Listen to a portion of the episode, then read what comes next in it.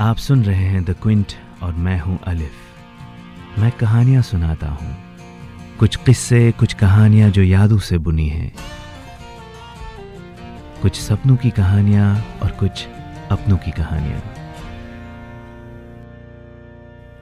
आज की कहानी का नाम है रेड कलर के जूते। कार डीलर ने बड़े एक्साइटमेंट से बोला, सर, ये वाली अच्छी रहेगी आपके लिए।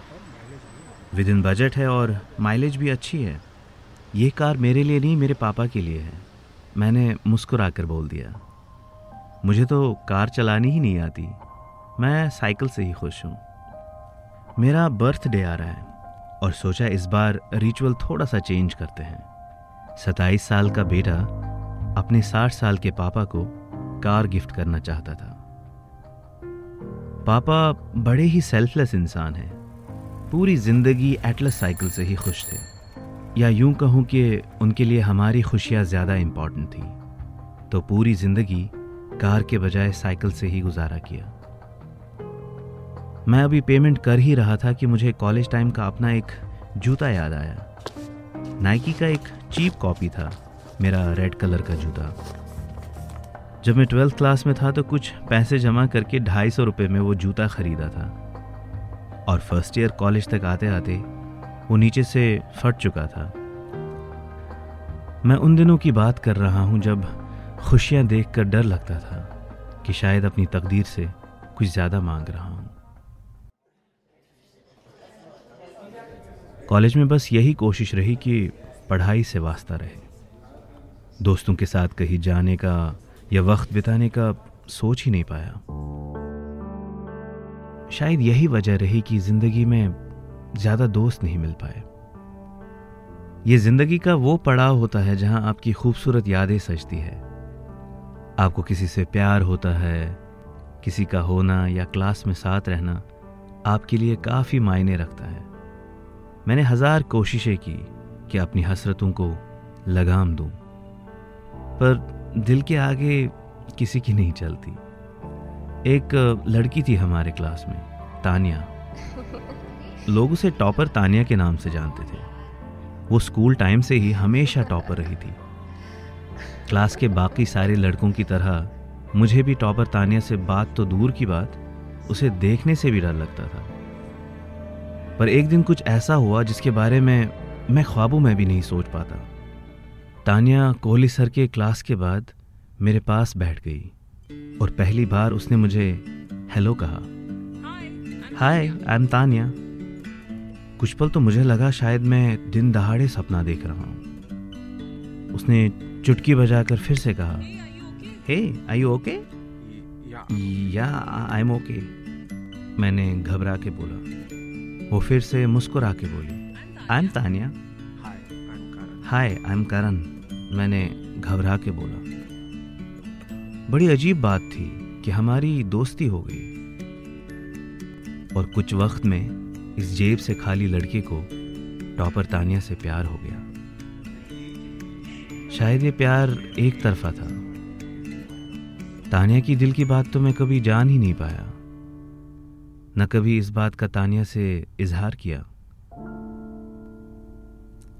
एक ऐसे खामोश बच्चे की तरह रह गया, जो दूर से चाँद को देखकर उसको पाने की आरज़ू तो रखता था, पर यह जानता था कि चाँद को पाना नामुमकिन है। मैंने अपने उस कॉलेज टाइम के प्यार को दिल में ही दफना दिया।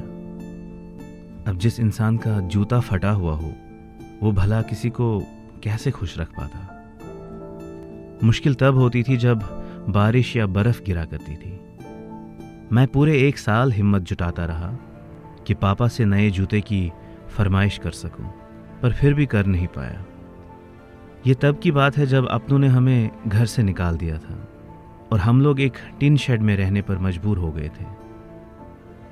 पापा के माथे पर परेशानियों की लकीरें साफ़ दिखती थी। मम्मा अभी कैंसर से उभर ही रही थी और ऐसे में नए जूते की फरमाइश करना मेरे लिए बहुत मुश्किल काम था। अब तो हाल ये हो गया था कि जूता क्रैक होकर दो हिस्सों में फट गया था। एक दिन रास्ते चलते चलते दबी आवाज़ में मैंने पापा से बोल दिया, पापा, नए जूते चाहिए। उनकी परेशानियाँ बहुत थीं और ऊपर से मेरी फरमाइश, उन्होंने गुस्से से मना कर दिया। ये तो कुछ वक्त बाद मुझे एहसास हुआ कि उनका गुस्सा जायज़ था। अब ऐसे हालात में जब खुशियाँ भी आपसे नज़रें चुरा लें और आप पर मुसीबतों का बोझ इतना हो कि सर उठाने की ज़रूरत नहीं होती। नए जूते का ख्वाब देखना काफ़ी महँगा था। मैंने अपने मन को बहला फुसला के झूठे हौसले देकर मना ही लिया और ऐसे ही तीन महीनों तक काम चलता रहा। वो कहते हैं ना कि रास्ते बंद नहीं होते। सच कहते हैं। एक दिन सड़क पे चलते चलते पाँच सौ रुपए का करारा नोट मिला और सीधे जूतों की दुकान का रुख किया। और मैंने एक चमचमाता जूता खरीद लिया। उस फटे हुए जूते से लेकर आज के दिन तक का सफ़र कब शुरू हुआ, कब खत्म, पता ही नहीं चला। काफ़ी जूते खरीदे, बहुत सारी ख्वाहिशें पूरी हुई, पर वो रेड कलर का जूता अब पैरों में नहीं, ख्यालों में चुपता है। किस्मत क्या होती है, मैं नहीं जानता। मुसीबतें क्यों आती है, किसको पता? शायद हर एक स्ट्रगल के साथ एक सीख मिलती है। वो जो न स्कूल में कोई टीचर पढ़ा सकता है और न किसी ट्रेनिंग सेंटर में कोई मास्टर इसकी ट्रेनिंग दे सकता है। ये तो एक ऐसा एग्ज़ाम होता है जो आप खुद लेते हैं और आपको खुद देना भी पड़ता है। इस एग्ज़ाम में सवाल भी आप ही के होते हैं और जवाब आपको ही तलाशने पड़ते हैं। और ज़िंदगी के इस एग्ज़ाम में चीटिंग का कोई स्कोप नहीं। मैं तो बस इतना जानता हूँ कि ढाई सौ रुपये के जूते और लाखों की मोटी सैलरी के बीच एक बच्चा काफ़ी बड़ा हो गया। हेलो कहाँ खो गए? एक दोस्त ने आवाज़ दी। मैंने जवाबन कहा कुछ नहीं बस एक बच्चे का रेड कलर का जूता याद आ गया था। मैंने मोबाइल पर पेंडिंग पेमेंट पूरी कर दी और मन ही मन उस बच्चे को हैप्पी बर्थडे कहा। कुछ दिन के बाद ही पापा का गिफ्ट घर पे डिलीवर हो गया। और उस गिफ्ट की सबसे बड़ी खुशी उस छोटे से बच्चे को ही हुई।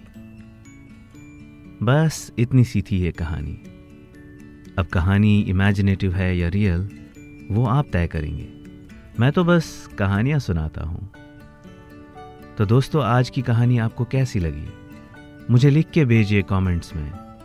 और अगर आपको ये कहानी पसंद आई हो तो अपनों से ज़रूर शेयर कीजिएगा मैं अगली बार यादों की अलमारी से आपके लिए एक और किस्सा लेकर आऊँगा मेरा इंतज़ार कीजिएगा